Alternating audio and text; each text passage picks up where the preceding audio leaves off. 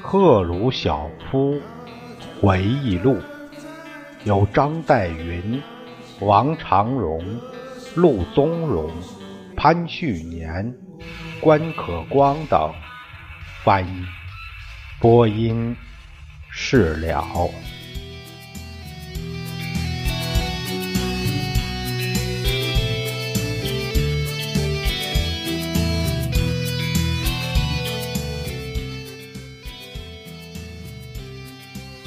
斯大林用眼睛盯着赫鲁晓夫，然后他把鼻子朝上，眯着眼睛，喷出一股鼻息，这是他得意的旧习之一。我说：“这封信一定是些无赖和疯子拼凑起来的。”什么？当某一个人对告发阴谋的文件看来不是那么有绝对信心时，斯大林是从来不喜欢的。斯大林同志，我百分之百的肯定，信中提出的指控与真实情况毫无共同之处。信上指名为阴谋家的那些人有不少，我个人是认识的，他们都是诚实忠诚的人。我可以肯定，波波夫不是一个阴谋家。毫无疑问，他处事愚蠢，他的工作也不是有效率的。然而，他不可能卷入任何性质的阴谋案件。他是一个诚实的人。关于他。我从未有过任何怀疑，并且这封信丝毫没有改变我对他的看法。我这种确信无疑的态度，一定对斯大林产生了某种影响。他仔细的望着我说：“你的意思是否说你不认为应该认真对待这个文件？”“是的。”我绝对不认为这他值得认真对待，斯大林同志。当然，我不确切知道，不过以我推测，那是挑拨分子干的。他愤然的咒骂着，但将此事作罢了。显而易见，我只要简单的支持信中所提出捏造的指控，那么借此。来提高我的地位，并赢得斯大林的信任，真是太容易了。我只要说是的，斯大林同志，这件事看来很严重，我们最好加以调查。那就是斯大林所希望得到的鼓励，以便他下令逮捕波波波夫以及其他所有的人。他们自然将会承认搞了阴谋。而我们将在莫斯科进行一场阴谋案件的审讯，其可耻程度将和在列宁格勒进行的一场审讯丝毫没有两样。而我将记上一功，因为似乎由于我的警惕，才可能连根铲除这个阴谋。虽然波波夫暂时幸免于难。然而，我知道斯大林仍将寻找机会弄死他，除非波波夫避开，斯大林将不会罢休。我建议将波波夫调离莫斯科，我们给他安排了古比雪夫的一家大工厂经理的职务。斯大林还是不时想起这封信里提出的指控，并且威胁地问我们。不管怎样，那个波波夫现在何处？我们总是回答他在古比雪夫。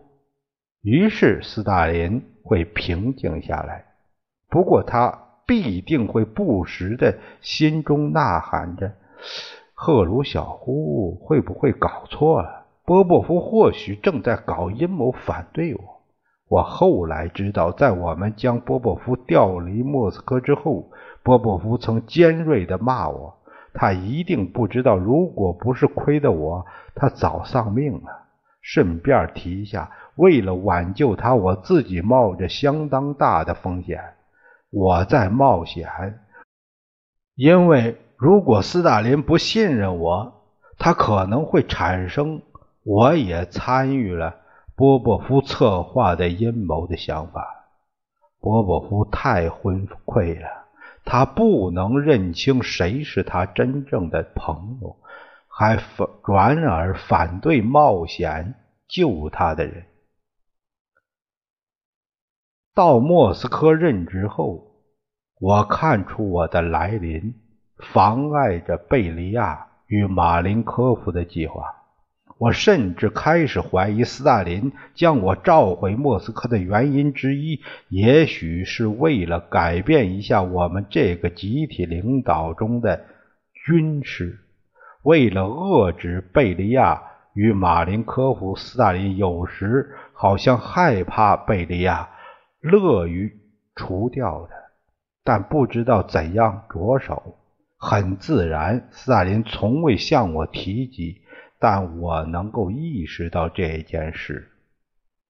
下面有个注脚，就是说有很多证据使人感到斯大林此时实际上已在反对贝利亚。斯大林确实待我不错，看来他信任我，器重我。虽然斯大林屡次批评我，然而他给我所需的支持，我对此极为感激。我经常不同意贝利亚与马林科夫的意见。战后，马林科夫成为政治局的一名成员。从本质上说，他是一个典型的文书和文读主义者。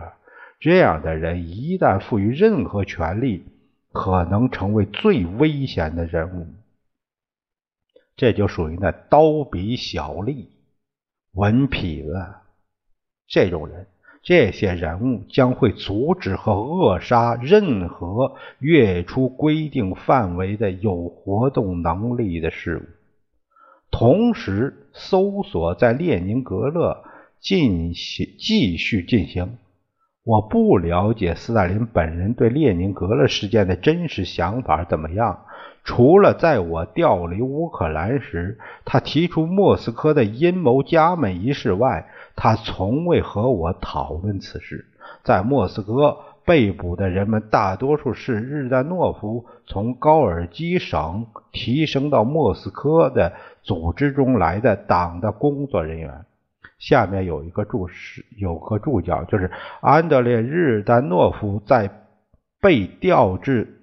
列宁格勒以接替被害的基洛夫之前，曾经担任高尔基省呃党委书记。他带了某些部下去列宁格勒，同时设法将另外一些部下很好的安排到了莫斯科。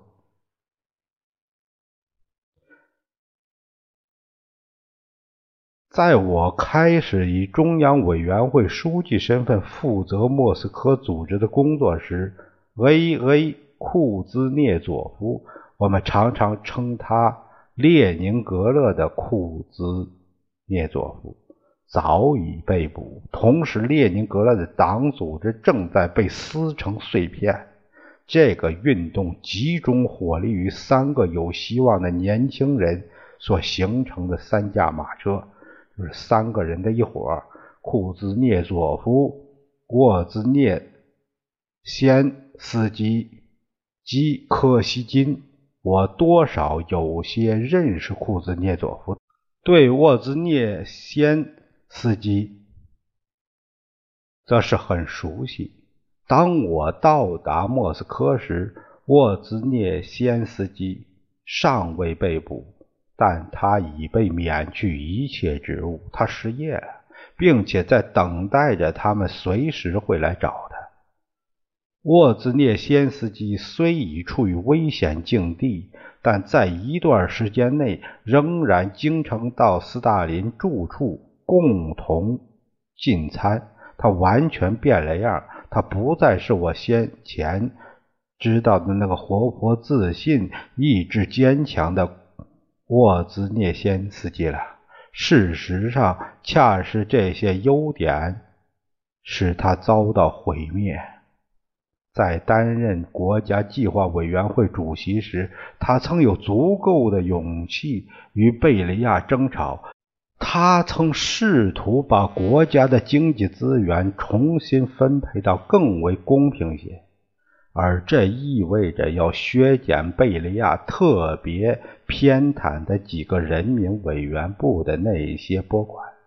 贝利亚底下控制着许多人民委员部，他总是要让他们得到远远超过他们应得的资金份额。由于他同斯大林接近，所以极有权势。你一定得亲眼看到贝利亚施展阴谋的机制，你才能想象得出他是怎样看准时机改变斯大林对某一个人的好恶，来达到他利己的目的。沃兹涅先斯基竟敢！触犯贝利亚的利益，于是，在他还没有被贝利亚结果之前，他已弄得丧魂落魄，同过去完全是两个人了。这个沃兹涅先斯基叫恩威沃兹涅先斯基，这个叫年轻。呃，一代人中看来最有前途的一个，之所以被枪决，一直被认为和列宁格勒的事件有关。然而，赫鲁晓夫在此第一次提供了关于此事的一个说得通的解释。我记得在这个时期，斯大林曾不止一次地询问马林科夫和贝利亚，在我们决定如何处置他的同时。不让沃兹涅先斯基工作是不是一种浪费？他们总是回答说：“是的，让我们仔细考虑一下。”过了一些时日，斯大林又再次提出这个问题：是否我们应当让沃兹涅先斯基负责国家银行？他是一位经济学家，一位真正的金融方面的奇才。没有一个人反对。然后。毫无下文，沃兹涅先斯基仍旧被挂着。显而易见，斯大林对沃兹涅先斯基还残留着一点尊重。在整个列宁格勒事件开始之前，他对那几个有希望的年轻人组成的三驾马车抱着高度的希望，并且事实上。在这个阴谋被揭露之前，阴谋和揭露都是带双引号的，就是被阴谋啊，这就是他已经有意识的提升他们。库兹涅佐夫看来一度被预定代替马林科夫。库兹涅先斯基曾经当过斯大林的第一副手。并经常受托主持部长会议。柯西金曾被授予负责商业与金融财政的重要职务。依我看来，这些人的覆灭正是由下面一事实所决定的：斯大林已在准备。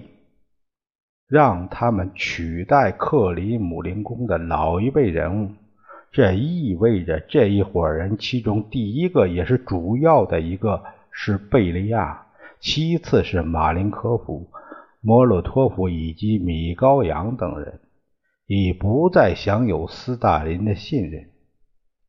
下面有个注脚，就说这个说法走得太远了。看来赫鲁晓夫只是在想象推测斯大林的一些计划。马林科夫与贝利亚两人对库兹涅佐夫与波波夫以及库兹涅先斯基等人的晋升感到不快，并成功的密谋搞掉他们，这倒是很可能的。这些在上头的人既已被安全的除掉，那么如同黑夜在白天之后必然来到一样。根据由来已久的苏联常规，所有他们的助手与部下也将垮台。我难于精确地说明这些老一辈人物是如何在暗中破坏斯大林对这些年轻人的信任，或用一句粗鲁的话来说，他是如何像狗那样被促使扑向这些年轻人。我只能提供根据我的观察以及我无意中听到的马林科夫与。和贝利亚之间的谈话而得出的结论，我能够清楚地看出，当提到这三个年轻人的人名的时候，贝利亚和马林科夫在斯大林面前是如何行事的。我很快形成了这样的印象，也就是贝利亚和马林科夫正在尽他们最大的努力。来破坏库兹涅佐夫、沃兹涅先斯基与柯西金这三驾马车。正如我已说过的，在破坏斯大林对别人的信任方面，贝利亚是最擅长的一个，而且他有马林科夫作为他得力助手的工具。马林科夫是中央委员会的书记。有机会接触所有可以呈送给斯大林的情报资料，他可以巧妙地处理这些情报资料，达到煽动斯大林的愤怒与猜疑的目的。贝利亚和马林科夫策划反对列宁格勒的三驾马车，牵涉到另一个更早的案件，也就是沙胡林案件。当真正开始监禁列宁格勒案件的当事人的时候，沙胡林已经在牢里。战时，他曾任航空工业人民委员，在他以中央委员会党的组织工作者资格负责第三十飞机制造厂时，我就很熟悉他。当我在乌克兰时，他就因所谓的在战时听任生产质量不好的飞机而被捕。马林科夫后来告诉我，那时任飞行员的瓦夏，也就是瓦西里斯大林，在他的父亲面前攻击胡沙胡林，斯大林就下令调查。下面有个注脚是斯大林的儿子举止傲慢、报复成性是有名的。他也是个酒鬼，他过分利用其身份出身，之所以提升为空军中将，是一个极端恶劣、为人任人唯亲主义。斯大林在临死前不久。被迫免去妻子的莫斯科军区空军指挥的任务。斯维特拉娜·阿里路耶娃在致友人的第二十封信中证实，瓦西里对苏联空军总司令 A.A. 诺维科夫元帅之失宠与下狱负有责任。斯大林死后，瓦西里由于这个原因以及其他罪行，被一个军事法庭判处八年徒刑。期满之前即获释。这主要由于赫鲁晓夫同情他，并且像一个父亲那样待他。他恢复了空军职衔、党籍以及养老金。然而，他又一次入狱，后再获释，于一九六二年。因酗酒而死，但看来这个赫鲁晓夫还是很很念旧的。毕竟这个斯大林，他感觉是对他有恩了。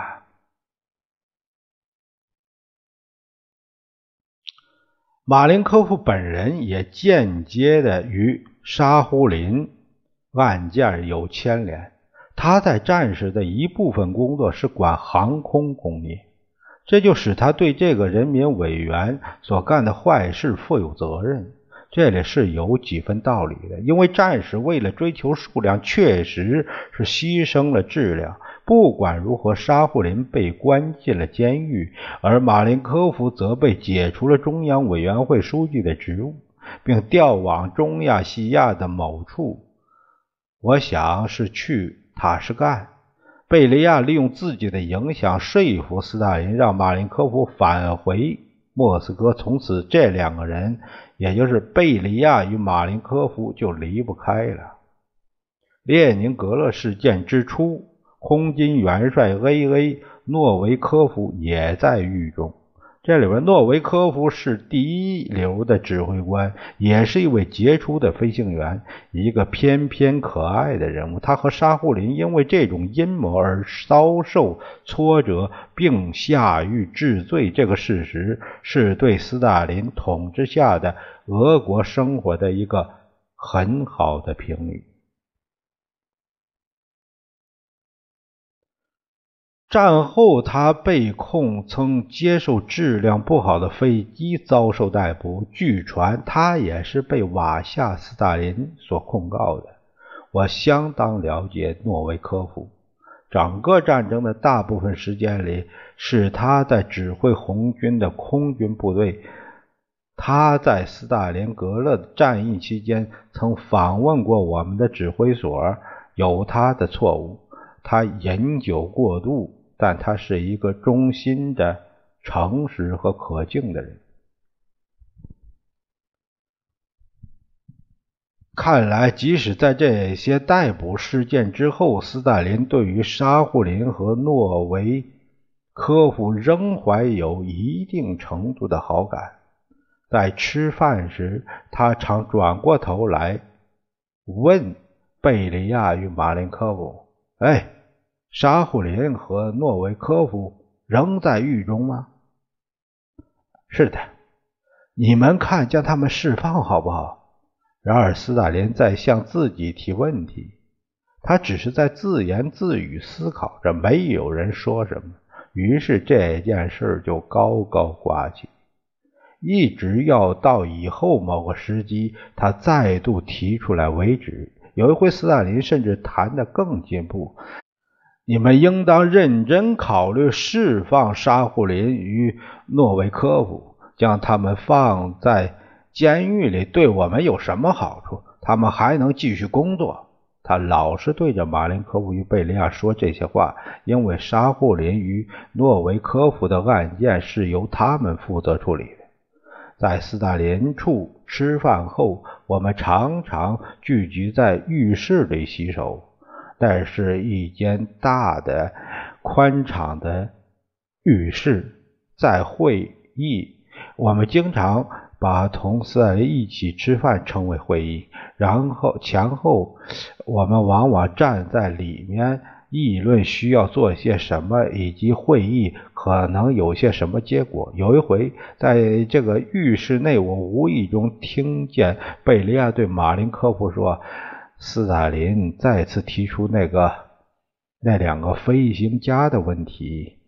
你要知道，如果他们获释，很可能就要扩及其他的人。贝利亚所说的“可能扩及其他的人”是什么意思呢？谁是其他的人？贝利亚一定在害怕，一旦沙户林与诺维科夫获释，斯大林可能回到库兹涅佐夫和。沃兹涅先斯基的问题上来，斯大林可能开始在考虑，在他们受审之前就释放他们。马林科夫和贝利亚害怕被视为列宁格勒阴谋案件的罪魁祸首的库兹涅佐夫和库兹涅先斯基，如果获释，那么反对整个列宁格勒组织的运动就可能垮台。因此，马林科夫。和贝利亚尽力设法将胡沙胡林与诺维科夫继续关在牢内，他们成功了，所以这些列宁格勒人物也未能获释。我从未阅过列宁格勒案件的起诉书，但是我想。也是基于我无意中听到的马林科夫和贝利亚之间的对话，库兹涅佐夫集团所犯的罪行是俄罗斯民族主义和对抗中央委员会。审查开始了，而谁来主持这个审查呢？斯大林亲自出马。但是如果说斯大林是指挥乐队的指挥，那么贝利亚是第一。提琴手，为什么我要这样？因为实际上审查这个起诉的 V.S. 阿巴库莫夫是贝利亚的人，他从不向任何人汇报，甚至不向斯大林汇报，除非他先已和贝利亚统一了口径。我自己从未真正的参与审理这个案件，但我承认，我可能在判决令上。署名，而那些日子里，当一个案件结束时，如果斯大林认为有必要的话，他就在政治局会议上签署判决令，然后传给在座的其他人签署。我们甚至连看也不看这个处决令就签名，那就是所谓的集体判决。对照一下斯大林通常处理人民的敌人的办法，那么列宁格勒案件是一个公道做法的典范。他给人一种这样的一种一表象，也就是这个案件是按照所有的正常司法程序处理的。预审官主持了审理，检察官起诉，并且举行了一次开庭审判。当被告人在法庭上被审问时，邀请了列宁格勒组织的积极分子来观审，然后在宣读判决书之前，让被告人有机会说几句为自身辩护。当有人把库兹涅先斯基。即将被宣判枪决之前所说的话告诉斯大林时，我也在场。据说当时库兹涅先斯基立起来，发泄了一通对列宁格勒的愤恨。他诅咒踏上列宁格勒的日子，即他离开斯巴顿来到列宁格勒学习的那一天。他说，列宁格勒已经。卷入了阴谋事件，他受着形形色色反动势力的支配，从比伦到季诺维也夫。这个比伦就是声名狼藉的冯·比伦伯爵，后来的考兰特公爵。他是一个出身相当微贱的日耳曼人，在安娜·伊凡诺夫娜女皇登位之前。他是他的情人和秘书。安娜·伊凡诺夫娜女皇登位之后，实际上掌权的是比伦。比伦成为俄国历史上最受人憎恨的建主之一。他弄权太甚，终于落得个被遣送到西伯利亚去流放二十年的结局。这就是比伦，从比伦到季诺维也夫。这显然，沃兹涅先斯基已丧失理智。他把比伦和季诺维也夫相提并论，好像他们是一回事似的，这是没有意义的。季诺维也夫代表着一种政治观点，在关于任如何我们建设社会主义的问题上。与斯大林观点是相对立的，你可以赞成他，也可以反对他。至于我，我一贯支持斯大林的立场，并且因此反对季诺维也夫以及追随者。但是比伦，他完全是另一回事儿。